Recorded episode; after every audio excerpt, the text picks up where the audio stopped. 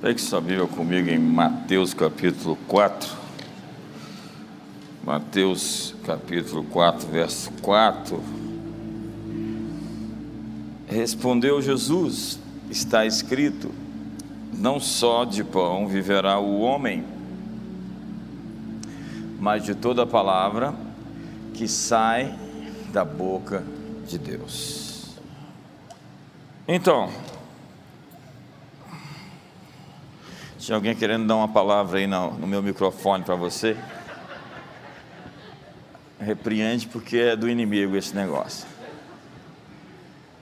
Qual é a palavra de Deus para agora, para hoje?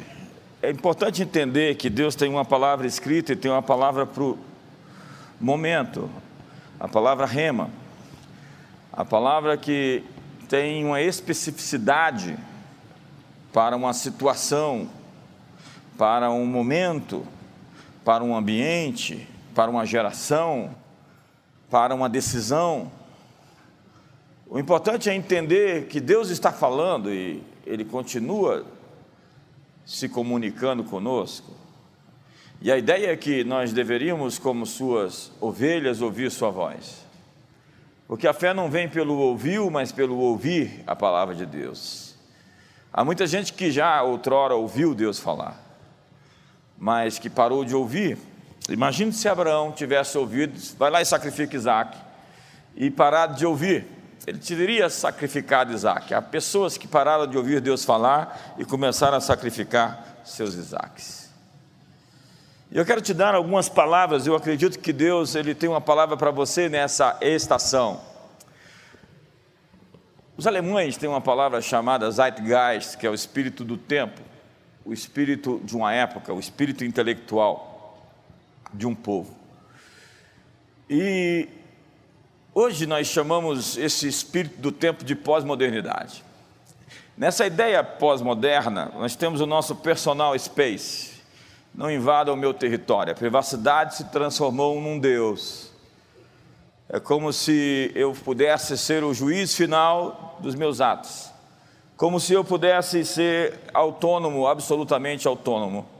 E decidir meu corpo e minhas regras como que se eu não tivesse a quem prestar contas, como se eu não tivesse como me interligar a outras pessoas a quem eu me reportasse. Essa divinização do homem proposta também pelo Yovo Noah Harai no seu Homo Deus, e o Homo Deus é sugestivo, né?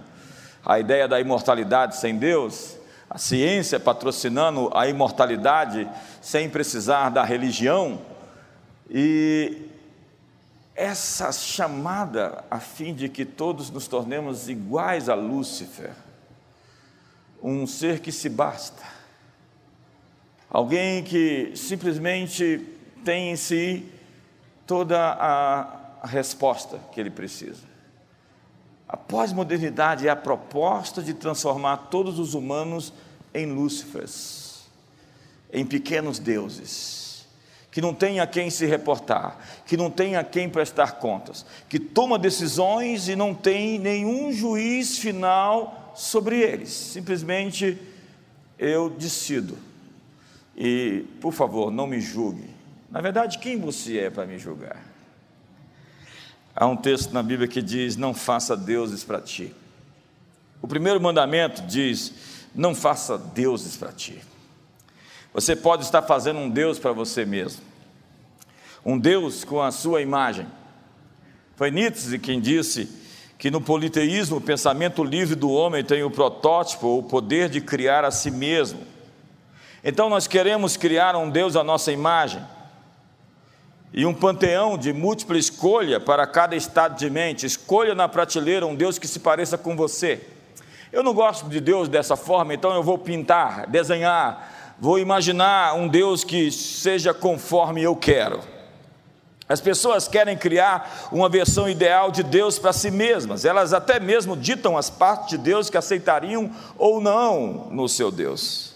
Então você ouve elas dizerem: Eu não gostaria de um Deus que faz isso ou aquilo, ou eu não poderia acreditar num Deus assim. Tem até um jargão chamado: A minha religião é o amor.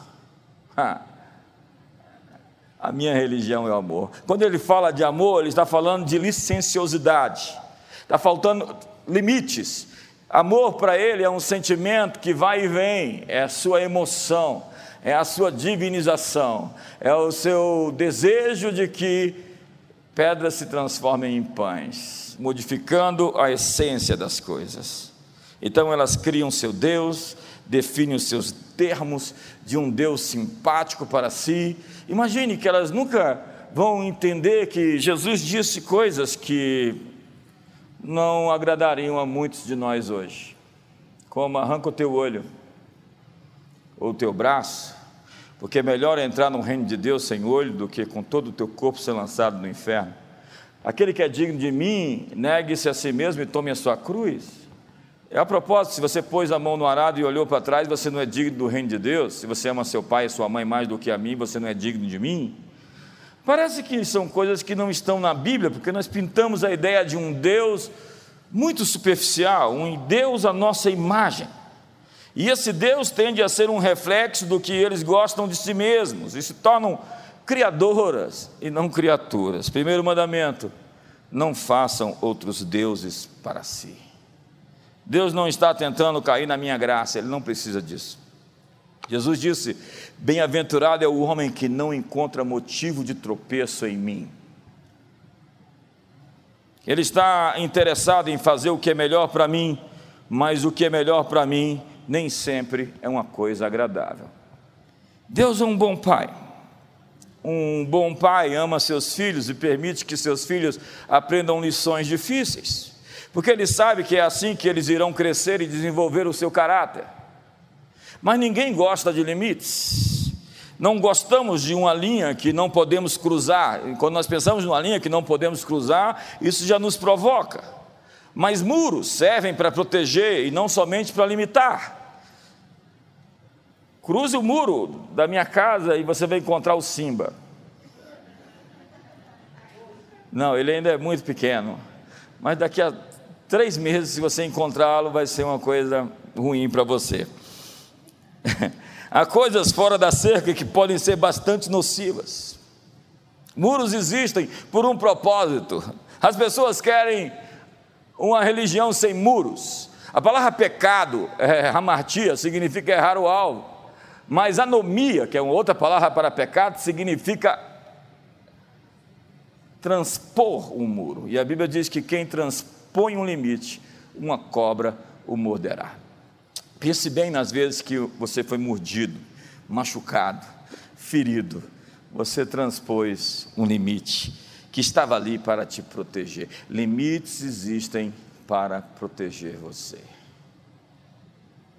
Há coisas fora da cerca. Pensamos que Deus coloca cercas e limites a fim de nos manter em cativeiro como que ele quisesse somente limitar a nossa felicidade. É o advogado do diabo, que ele diz: Deus te deu gosto. E ele te diz: coma, mas não engula. Deseje, mas não toque. O diabo está dizendo: por favor, solte seus bichos, solte seus monstros, como alguns consultórios de é, profissionais da saúde mental que estão dizendo a você para você ir fundo, vá embora, seja um hedonista, aproveite tudo. É incrível como essas ciências humanas estão desviadas de Deus. Acredite em um psicólogo, um psiquiatra que ame esse livro. Fora disso, nem passe perto daquela porta. Dê um sorriso para o seu irmão. Eu estou tenso com essas coisas, porque o que eu vejo de mau conselho sendo dado por essa turma hoje, de gente se divorciando, de gente assumindo posturas e atitudes mal aconselhados, mal dirigidos. Liberdade é não ter a capacidade de fazer o que quiser, liberdade é ser capaz de apreciar o que você tem.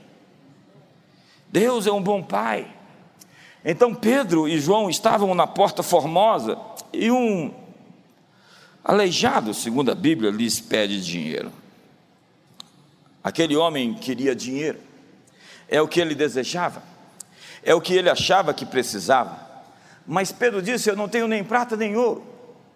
Imagine seu desapontamento. Ele queria prata e ouro, ele queria dinheiro.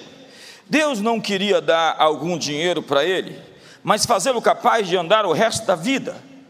Não conseguir o que você deseja pode ser frustrante, mas se Deus não lhe der o que você deseja, pode significar que Ele tem algo melhor para você.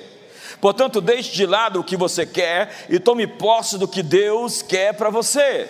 Se Deus fechou uma porta para você, é porque Ele tem algo melhor para a sua vida. Deixe ir o que você pensa que precisa para ter o que Deus tem guardado para a sua vida. A perspectiva pode mudar tudo. A vida é uma escola. Cada estação da vida é um treinamento. Há testes em cada passagem de estação. Suas provações são degraus para novos níveis. Nós pensamos que nossas lutas, circunstâncias, obstáculos e inimigos são obstáculos. Mas, na realidade, isso tudo se transforma em portas. Portas são passagens necessárias através das quais possamos chegar em algum lugar e até você passar por elas, você não pode chegar lá. Lutas são portas para o próximo nível. Lutas são portas que levam a um novo horizonte. Mas você pode dizer, está difícil. E a resposta é: para quem não está?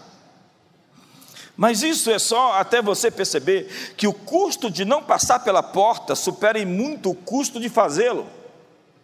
Você pode passar pela porta ou ficar imaginando o que estava ali esperando do outro lado.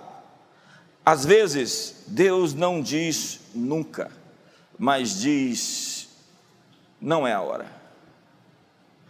Paulo viajava pela região da Frígia e a Galácia e ficou impedido pelo Espírito Santo de pregar a palavra na província da Ásia. Imagine o Deus que nos mandou para todo mundo pregar o Evangelho, simplesmente diz: eu não quero que você pregue na província da Ásia. O Espírito Santo lhe impediu de pregar a palavra na Ásia. Se Deus está lhe impedindo de chegar a algum lugar, é porque você ainda não está preparado para aquele lugar, ou porque o ambiente não está totalmente desenvolvido para você. Se você está sentindo que seus sonhos estão atrasando, lembre-se, Deus não está dizendo nunca, ele está dizendo ainda não. Se Deus lhe disse não agora ou ainda não, é porque você não está pronto para isso ou aquilo que você deseja. Cuidado para não fazer a coisa certa no tempo errado. É o que a Bíblia diz: uma herança recebida antes do tempo venha se tornar uma maldição. A coisa certa, na hora errada se torna a coisa errada. Paulo seguiu para outras cidades que estavam prontas para a mensagem e a resposta foi extraordinária. No fim, Deus permitiu a Paulo ir para a Ásia. Em Deuteronômio 7, verso 17, a Bíblia diz: Se disseres no teu coração, essas nações são mais fortes do que nós, mais numerosas, como eu poderei as despossar? Mas Deus diz: não tenha medo deles. Lembre-se bem o que o Senhor teu Deus fez a Faraó e todos os egípcios. O que Deus está dizendo é: lembre-se do Egito. Deus está dizendo: lembre-se do que eu fiz no Egito. Os israelitas estavam enfrentando uma tarefa aparentemente insuperável e Deus lhes deu uma instrução: lembre-se do Egito. Ou seja, não tente calcular como eu vou fazer isso, só se lembre do que eu fiz antes. Lembre-se, eu fiz antes. A maneira como podemos descansar é chamando à mente o que ele tem feito. E no Salmo 127 diz: Aos seus amados ele dá enquanto dormem. Ele faz enquanto dormimos. Então o Senhor Deus fez cair o homem em um sono profundo, e enquanto ele dormia, tomou uma das costelas do homem e fechou o lugar com carne, diz a Bíblia.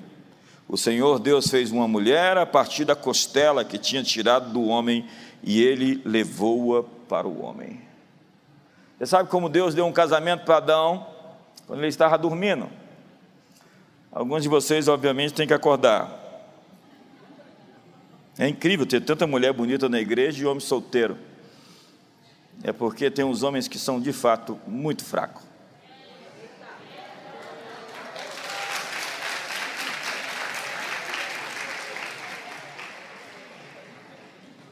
Você sabe, algumas das maiores realizações de Deus terá muito pouco a ver com o nosso esforço. Algumas de suas melhores ideias virão até você aparentemente do nada. Livramentos e bênçãos extraordinárias virão sem que você faça nada, sem que você espere por elas. Alguns dos seus maiores sucessos não vai acontecer por você, mas apesar de você. Isso não significa que tudo vai vir fácil o tempo inteiro. Significa apenas que quando você esgotou todos os seus esforços, Deus ainda nem começou a trabalhar. Significa que acabou a ilusão de que o mundo subsiste por causa das suas habilidades. Não, não. Deus pode fazer o seu melhor trabalho mesmo quando você está dormindo. Outra coisa, Deus sempre aposta em pessoas improváveis. É incrível. Se você olhar na Bíblia, você vai notar a tendência: Deus tem uma afinidade para o esquecido, para o improvável. Paulo diz que não foram muitos mestres e sábios dentre vós nascidos, mas Deus pegou as coisas loucas do mundo para confundir as sábias, e as coisas que não são, para reduzir a nada as que são, e as coisas fracas para envergonhar as fortes, a fim de que ninguém se glorie na presença de Deus. A verdade é que ele gosta de levantar alguém que ninguém mais percebeu. Ele tem no seu staff pessoas que foram desprezadas e oprimidas. Pensa em Noé, em José, em Moisés, em Davi, os valentes de Davi que saíram da caverna de Adulão, os discípulos de Jesus. Deus aposta em azarões. Ele ainda se senta para comer com publicanos e pecadores e gosta da companhia de meretrizes e viciados. Deus usa as pessoas mais improváveis. Se você se sente incapaz, você é um candidato para fazer grandes coisas para Deus. Quando Deus usa você, as pessoas vão ter que dizer que foi Deus. Só pode ser Deus, não é possível. Foi Ele de verdade. Quando ele pega o desprezado e o oprimido e o faz assentar com os príncipes do seu povo, todos têm que olhar para ele, pois só ele poderia ter feito isso. Alguns de vocês, quando eu tiver casado, eu vou dizer: só Deus podia ter feito um negócio desse. Mais uma coisa,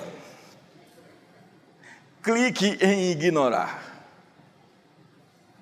Você está no seu computador em um programa, encontra um problema e tem que fechar uma pequena mensagem aparece na tela. Você quer ignorar esse problema ou quer denunciá-lo? Se clicar em denunciar, vai perder seu tempo e vai ficar com muita raiva. Isso não vai consertar o que aconteceu e provavelmente não vai resolver o problema. Então, simplesmente ignore.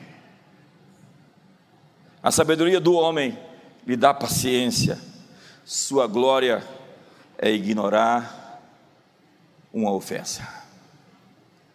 Sua glória está em esquecer ofensas. Quantos querem essa glória hoje? Quando alguém lhe ofende, você tem a opção de clicar em ignorar ou denunciar. Você pode deixá-lo ir, agarrá-lo ou denunciá-lo. Tudo o que está fazendo quando você faz isso é dar oxigênio a uma ofensa. Quanto mais você se recusa a ser ofendido, menos poder você dá a um ofensor. É incrível nessa geração que todo mundo tem o direito de se ofender.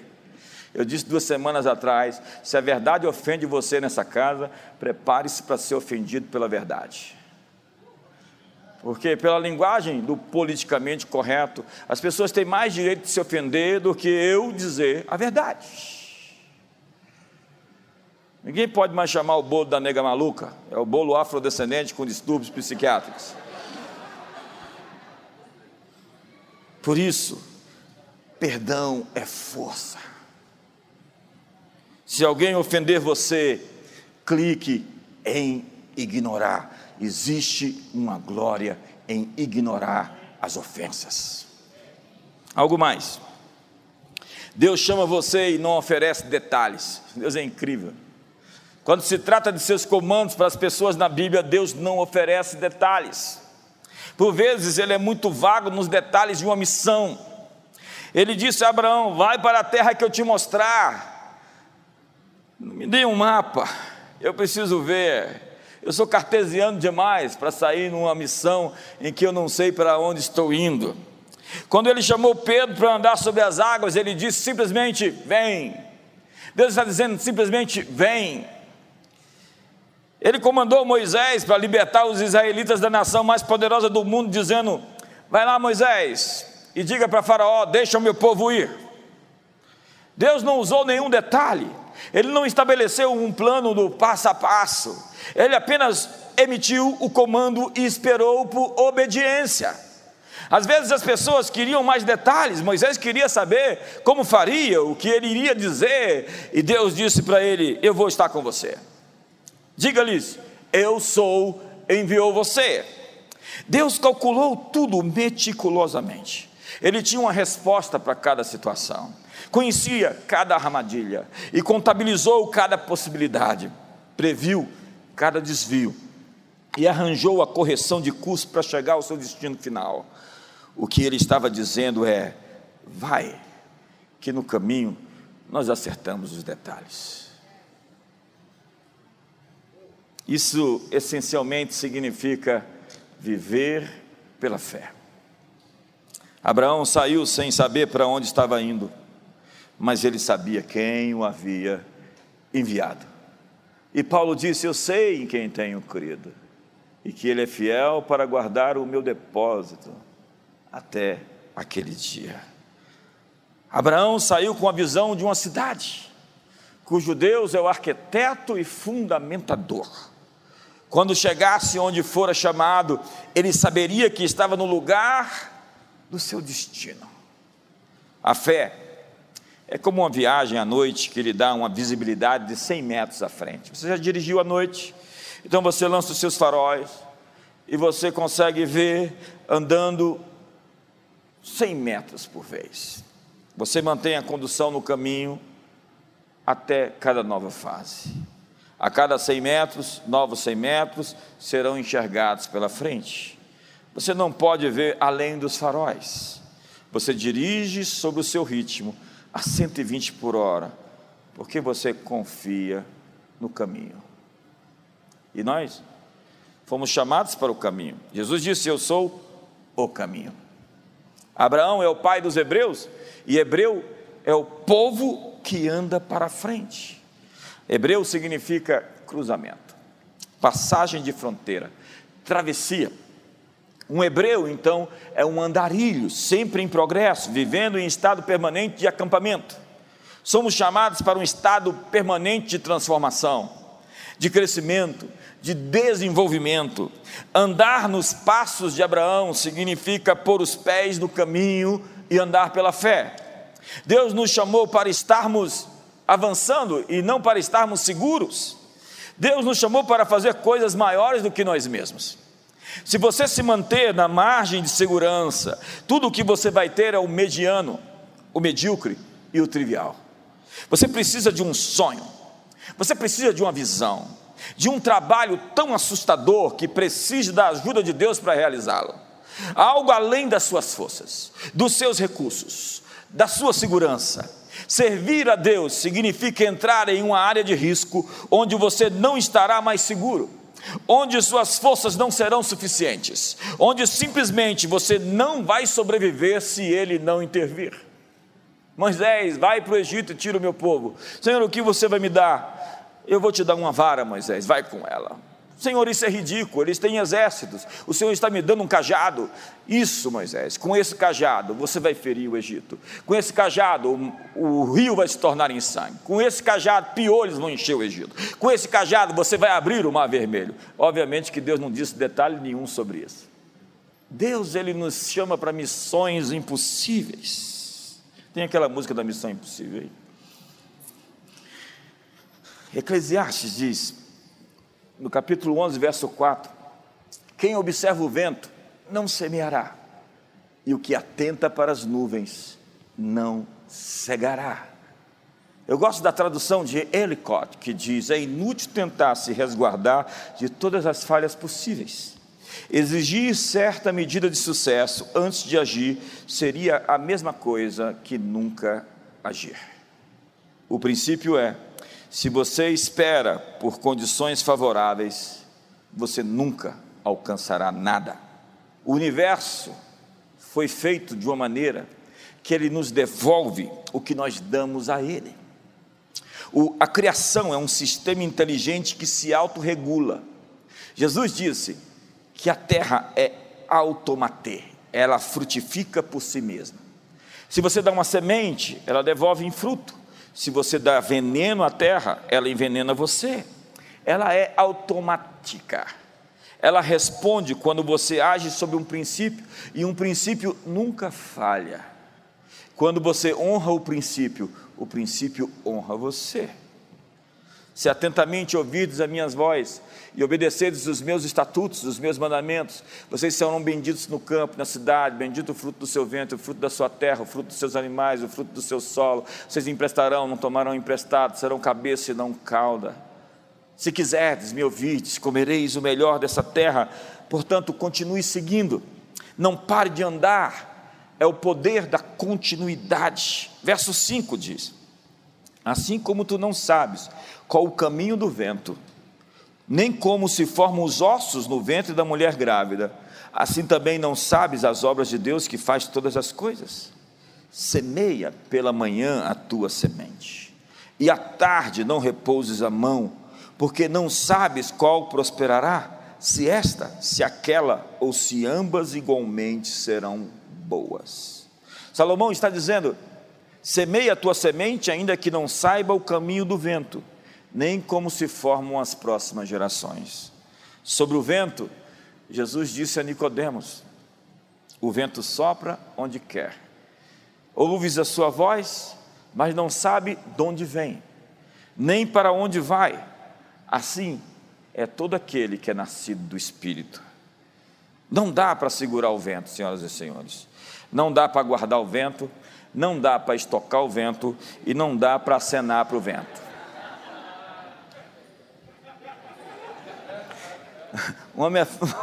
uma metáfora antiga diz: quem, quem, quem entendeu, entendeu. Uma metáfora antiga diz: um barco vai para o norte, o outro para o sul, impulsionados pelo mesmo vento. É sem dúvida a disposição das velas e não o vento que orienta a direção que eles vão. Não é o vento das circunstâncias que determina o seu sucesso ou o seu fracasso. Não é o vento das circunstâncias que vai dirigi-lo, mas o modo como você coloca as suas velas. Mas o que são velas? Velas é a sua atitude diante dos problemas, sua interpretação da realidade, seu foco, sua visão. Nós somos barcos flutuando no mar da vida. Em qual porto você deseja chegar? Salomão está dizendo: você não conhece o caminho do vento, mas você pode ajustar suas velas.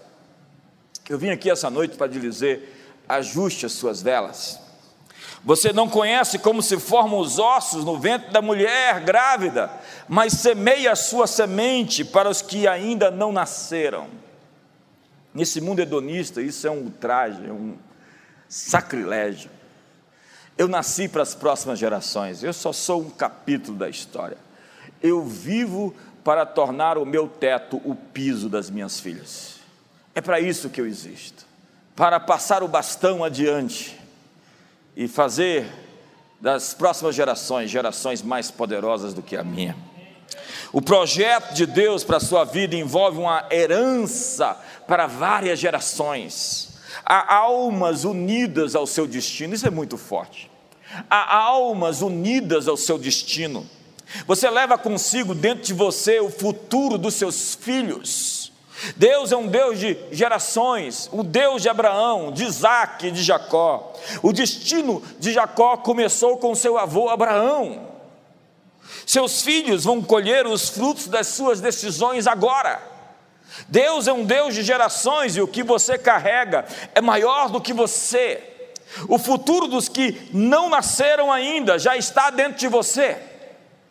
Você carrega um chamado que influenciará as futuras gerações. Seu trabalho é levar o bastão até a posição marcada que seus filhos vão tomar para continuar a levá-lo. Na estrada, então, nós temos sinalizadores, nós temos placas, nós temos avisos. Infelizes aqueles que não conseguem ver os marcos. E hoje os progressistas querem destruir todos os marcos. Abraão andou e por onde foi deixou altares, para que seus filhos viessem depois e vissem os seus caminhos, os lugares por onde ele passou. Nós temos que deixar lugares marcados com as nossas conquistas, com o nosso testemunho, com as nossas histórias, onde os nossos filhos poderão nos seguir. Quando você buscar o reino de Deus em primeiro lugar, você verá todas as coisas que estão em seu futuro. Quando você colocar tempo e energia nas coisas do reino de Deus, a promessa é que seu futuro se revelará na forma de coincidências improváveis. Coincidências improváveis.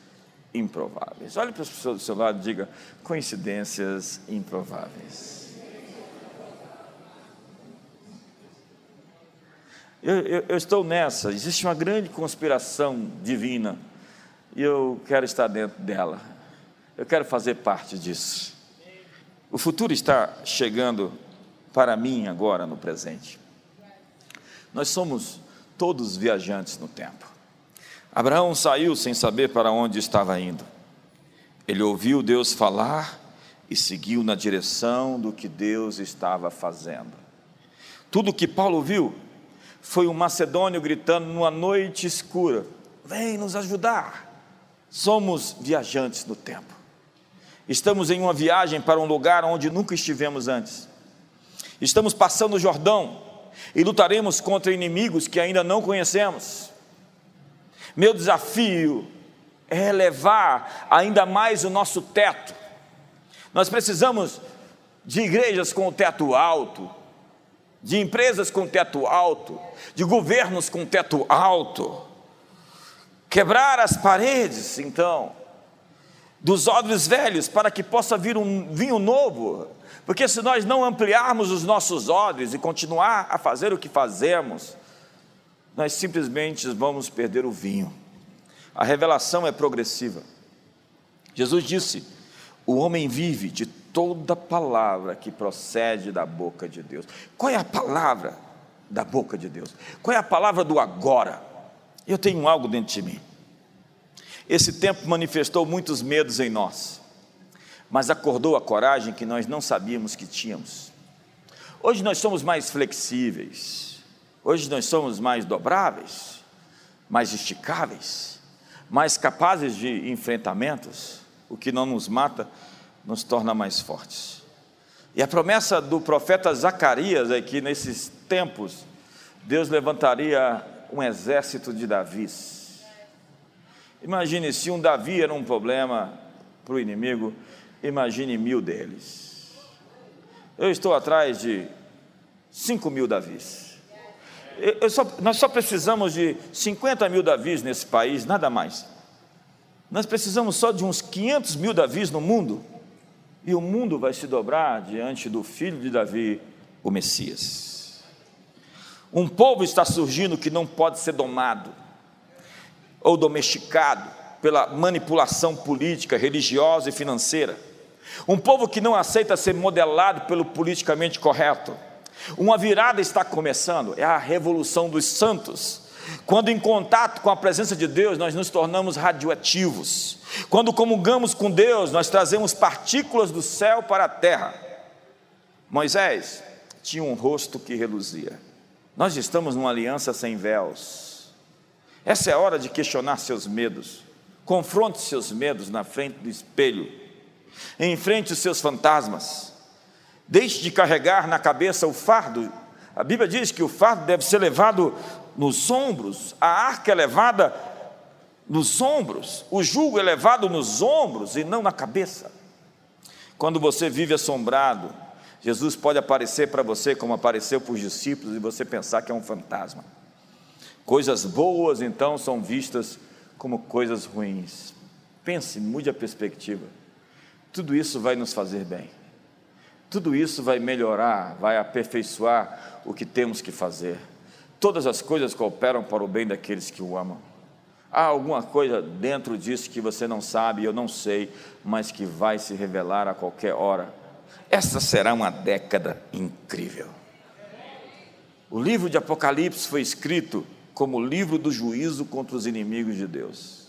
Foi para isso que Apocalipse foi escrito para dizer que o cordeiro vai vencer e que os inimigos serão postos por estrado dos seus pés. Mas o que se tornou o livro de Apocalipse para muitos de nós o livro dos horrores, da besta, do anticristo. Nós temos a melhor história de todos os tempos. Não existe uma história como a história de Jesus. Há um teólogo católico da Universidade de Nova York que diz que se Jesus não existisse, ele não poderia ter sido inventado. Não dá para inventar uma história como a de Jesus. Ela é tão fantástica. Quando você lê e vê o que ele disse, você diz: Isso não pode ter sido dito é incrível, ele não erra, ele acerta em qualquer ponto, em qualquer vírgula. O Augusto Cury diz que se converteu conhecendo a inteligência emocional de Jesus nos evangelhos. Você lê o Evangelho e você fala: Isso aqui é incrível, que história mais incrível, que resposta mais incrível, que homem mais incrível. Nós temos a melhor história de todas as histórias, dá para fazer um milhão de bons filmes. Mas o que nós fazemos? nós transformamos uma história de horror. Os evangelhos se tornaram uma história de horror. Nós temos esperança e escatologia ou escatologia e terror. Nós inventamos o, a grande tormenta, o deixados para trás, e todas essas histórias sem esperança. Nós ficamos com medo quando deveríamos ter esperança, como diz o N.T. Wright no fantástico livro Surpreendidos pela Esperança. A esperança é a mensagem e não o medo. Escatologistas, apocalípticos, por favor, pare de pôr medo no povo. Nós pregamos a esperança. O Cordeiro venceu, ele triunfou. Nós estamos do lado certo, nós estamos marchando a passos largos para a vitória final. Ele é o vencedor. Me ajuda aí. Oh. Sim, o futuro altera o presente. Como? O que pensamos sobre o futuro define a maneira como vivemos. Nosso estilo de vida depende do que cremos que está apontando no horizonte. Se vivemos com medo, é porque temos uma falsa teologia, uma falsa expectativa, uma falsa posição. Eu gosto do que diz Bill Johnson. Se existe uma área da sua vida em que você não tem esperança, você está sob a influência de uma mentira. É hora de viver a vida cristã no já, no agora. Eu estava lendo essa semana o Instituto Teópolis, o presidente é o Peter Leitard, é um super teólogo, cara. E ele disse, descrevendo a visão de João em Apocalipse 21, 10, quando ele viu a cidade descer, que a visão do que ele viu era a visão a ser vivida pelas próximas gerações da mesma forma que foi Moisés, quando subiu no Monte Sinai, viu o modelo e o trouxe à existência. Esse é de fato o grande espírito do ministério apostólico. Apóstolo não é título, é o trabalho de quem consegue enxergar o que há no céu e traz aquilo para a terra. Então, o que João viu em Apocalipse 21, verso 10, a cidade, a nova Jerusalém descendo do céu, seria aquilo que deveríamos estar trazendo de maneira prática à existência em nosso mundo. Como diria Agostinho de Hipona, Deus fez para si uma cidade e chamou-a de Jerusalém. O homem fez para si uma cidade e chamou-a de Babilônia.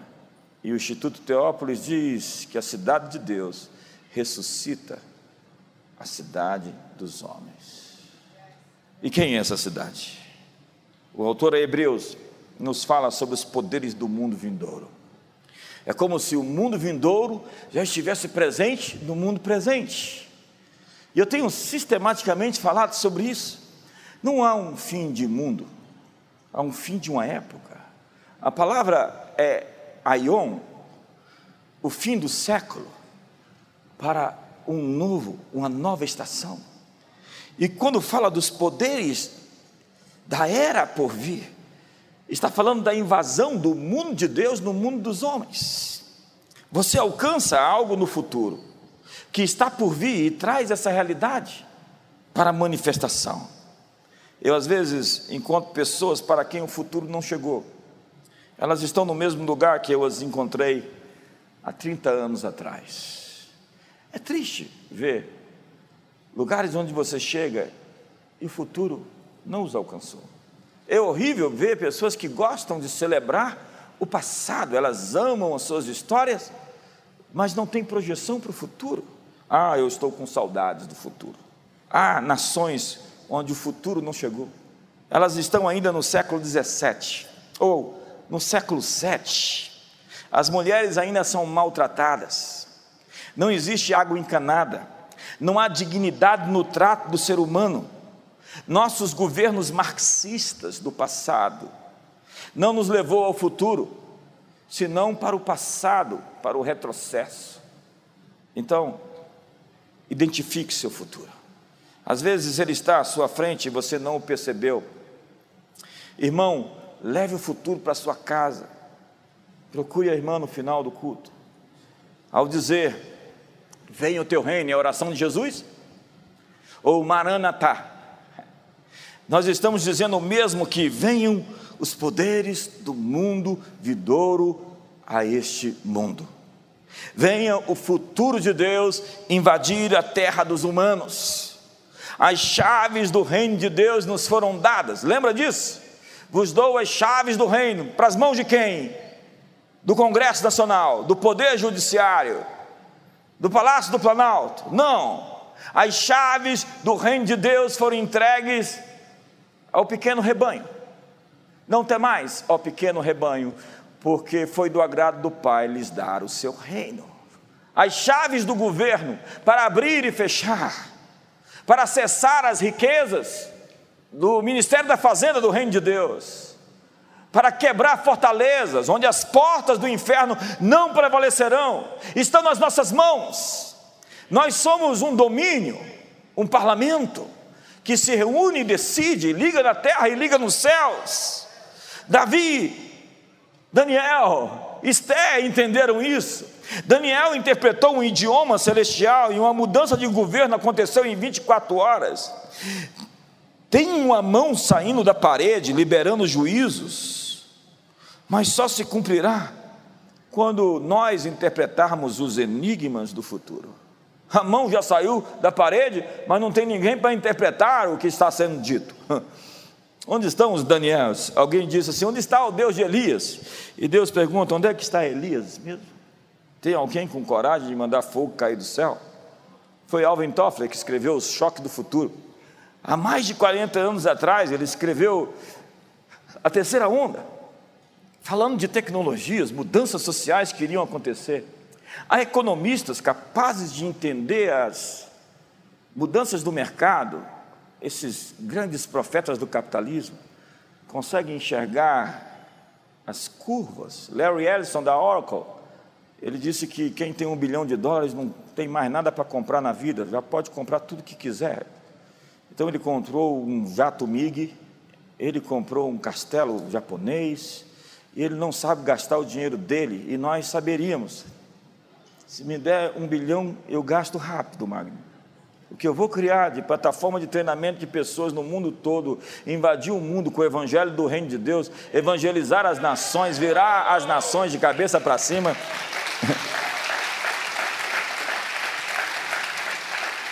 Mas nós dizemos que temos o Espírito Santo. E o que Jesus disse sobre o Espírito Santo?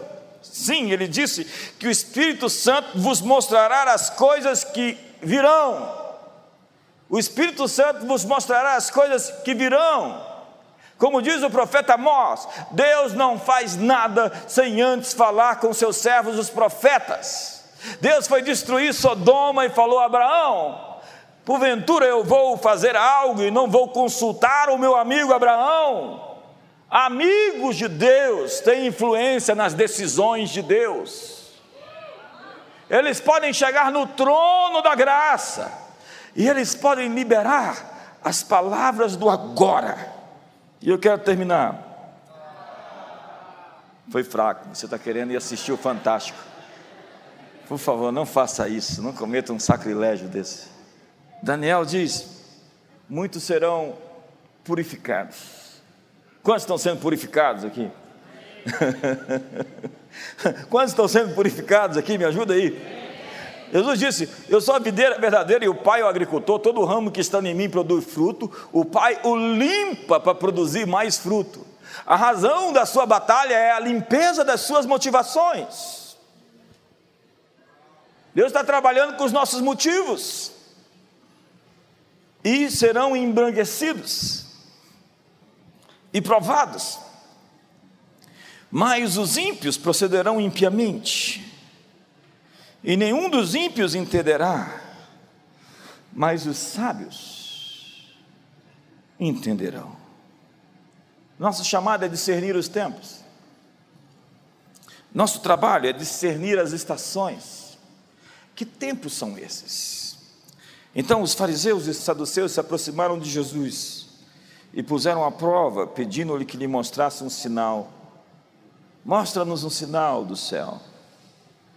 E Jesus respondeu: Quando a tarde vem, vocês dizem, vai fazer bom tempo, porque o céu está vermelho, e de manhã hoje haverá tempestade, porque o céu está vermelho e nublado. Vocês sabem interpretar o aspecto do céu, mas não sabem interpretar os sinais dos tempos. Senhoras e senhores, você pode não dirigir o vento, mas você pode ajustar as suas velas. Deus vai soprar um vento forte para levar você para o seu futuro. Deus vai soprar nos seus sonhos. E quando Deus sopra, agindo Ele, quem vai dizer que não vai? Nessa nova década, Prepare-se para correr. Eu não estou projetando o ano que vem, eu estou projetando o século. Eu estou querendo projetar 2070, o que vocês acham? Não sei quais são as descobertas científicas que a gente vai ter para poder regenerar as células, doutor Murilo Prata. Mas independente de qualquer coisa, o mortal se revestirá da imortalidade e a corrupção da incorruptibilidade. Sim, o arrebatamento é real, mas ele não é a fuga, o escape. é o último dia. No último dia, disse Jesus, eu os ressuscitarei. Então, se tem o um último dia onde todos os mortos ressuscitam e os que estiverem vivos são arrebatados, não tem depois desse último dia toda essa confusão que os apocalípticos estão falando. Dê um sorriso para o seu irmão. Fique de pé. Essa é uma outra história. Os que esperam no Senhor renovarão as suas forças. Quantos estão esperando em Deus aqui? Deus vai renovar suas forças. Eu estou na expectativa. É verdade, eu já estou vivendo parte disso. Eu estou com uma energia parecida com eu tinha 20 anos. Estou me sentindo um garotão, assim, de um adolescente. Olha o Pedro como ele emagreceu, gente. Emagreceu mesmo, parabéns. Fez mais do que sua obrigação. Porque se você morresse, gordo como você estava, ia casar André com outro logo, logo sabe, sobre o futuro, nós não temos medo. Nós somos profetas da esperança. Nós somos o povo da esperança. Zacarias 12, 8 diz: Voltai à fortaleza, voltai ao lugar de força, voltai ao lugar da força, porque desde agora eu vos anuncio, ó prisioneiros da esperança, que vos restituirei o dobro. Feche seus olhos. Eu quero declarar o dobro do que os seus avós perderam. O dobro do tempo que você perdeu naquele relacionamento com aquela pessoa que não deu fruto nenhum. O dobro na restituição de filhos, de discípulos, de pessoas que saíram. O dobro do respeito, da autoridade, da graça, da unção. A natureza de Deus é terminar sempre melhor do que começou. Olhe para a Bíblia. Deus sempre termina melhor do que começa. E Ele tem um plano. E a palavra para o seu futuro é esperança. Esperança. É Junge Moltmann, o profeta, o teólogo da esperança que diz que como vemos o futuro é a grande chave do presente. Como encararemos a vida tem a ver com a maneira como vemos o porvir. E a pergunta de muitos é: podemos apostar no meio de um cerco? Deus diz a Jeremias: vai lá e compra a terra, lavra a escritura, porque essa terra vai valer muito. Deus diz: lança o teu pão sobre as águas, porque depois de muitos dias o acharás. Eu estou dizendo a você: continue a fazer, continue a apostar, continue a realizar. Eles estavam na Babilônia presos, e Jeremias diz no capítulo 29: plantem vinhas, plantem oliveiras, construam casas, casem-se, tenham filhos, deem os seus filhos em casamento, há um futuro.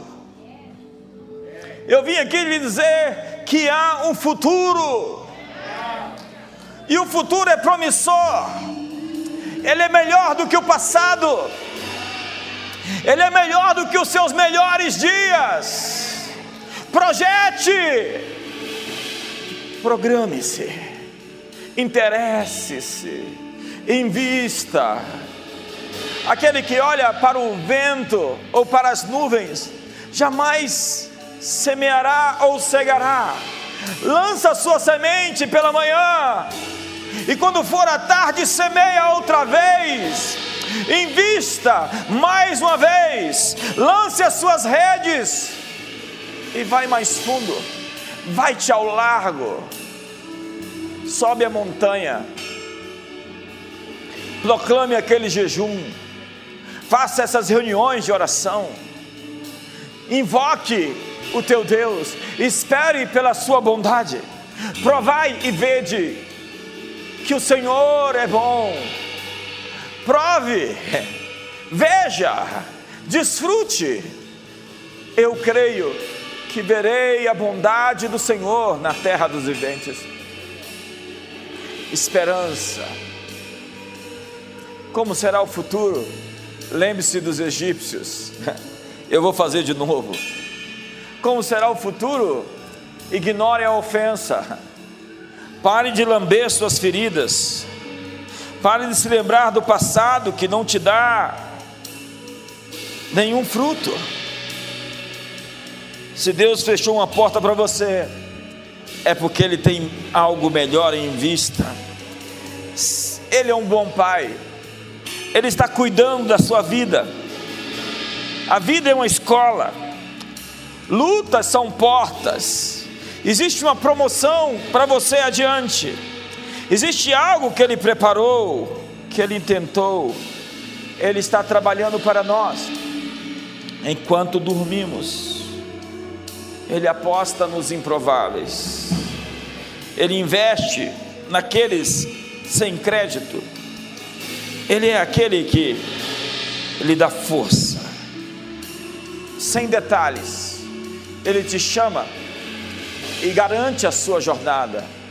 Você não está sozinho, você não está por conta própria, Ele tem você na palma da sua mão. Ponha o pé no caminho. Ponha o pé na estrada. Viva intencionalmente. Gaste a sua energia. Escreva livros. Abra empresas. Construa casas. Case-se, tenha filhos. Levante as suas mãos. Quando Adão comeu do fruto da árvore do conhecimento do bem e do mal, ele se encontrava com Deus sempre ao final da tarde e de repente Deus aparece no lugar do encontro e Adão está atrás das árvores. Onde é que você está, Adão? Senhor, eu ouvi a tua voz e tive medo e me escondi, porque eu estava nu. Quem te disse que você estava nu? Com quem que você estava conversando, Adão? Não faças para ti deuses. Era o que Adão tinha acabado de começar a fazer. O pecado lhe deu uma outra imagem de Deus. Ele se esconde de um Deus onipresente. Ele tem medo de Deus. Muitos de nós não conseguimos enxergar a bondade de Deus pelo fato de não termos tido um pai. Ou se o pai nosso morreu cedo. Ou porque a bondade de Deus é uma coisa ridícula, porque eu não tive essa relação íntima. É incrível acreditar que Deus seja bom. E nós começamos a fazer caricaturas de Deus começamos a fazer deuses para nós. Começamos a desenhar atitudes que Deus nunca teria. Mas Jesus é a imagem do Deus invisível, o primogênito de toda a criação. Se você quer saber o que Deus faria, veja o que Jesus fez. Quando ele encontrou a falta, ele não despediu ninguém vazio. Quando ele encontrou alguém doente, ele curou a todos que foram até ele. Os demônios fugiam só de vê-lo. Jesus é a teologia perfeita. E Felipe diz: Senhor, mostra-nos o Pai. Tem gente que precisa dessa imagem cartesiana, desse retrato. E Jesus diz a Felipe: Há quanto tempo estou com você, Felipe? Você não sabe que quem vê a mim, vê o Pai. Eu sou o caminho, a verdade e a vida. E ninguém vem ao Pai senão por mim. Volte para os evangelhos essa noite, essa semana. Veja tudo que Deus fez e falou, o que Jesus fez. E você vai entender de fato quem Deus é e você vai ter a verdadeira imagem do Criador. Não faças para ti deuses. Implica também em desenhar um Deus que não existe, fora das Escrituras, e uma relação de ira, de ódio, de intriga, de desconfiança, de descrença. Agora, se Ele é um Pai e Ele é bom, eu posso acreditar que algo melhor do que eu estou vivendo me aguarda e que Ele preparou o caminho para que eu encontrasse o meu destino, porque eu não estou por conta própria. Deus não virou as costas e saiu da minha casa e me deixou sozinho, órfão. Ele cuida dos seus filhos como um pai protetor, um guardador, um pai bondoso. Essa é a maior revelação que você pode ter. Não se pode exagerar a bondade de Deus, pode distorcê-la. Mas Deus continua sendo bom. Ele faz chover sobre bons e maus. Ele faz nascer o sol sobre justos e injustos. E Ele trata até mesmo as pessoas más melhor do que elas merecem. Essa é a sua natureza. E se você é filho, ele cuidará de você extraordinariamente. Essa será uma incrível década. Que o amor de Deus a graça de Jesus e a comunhão do Espírito Santo seja sobre a sua vida.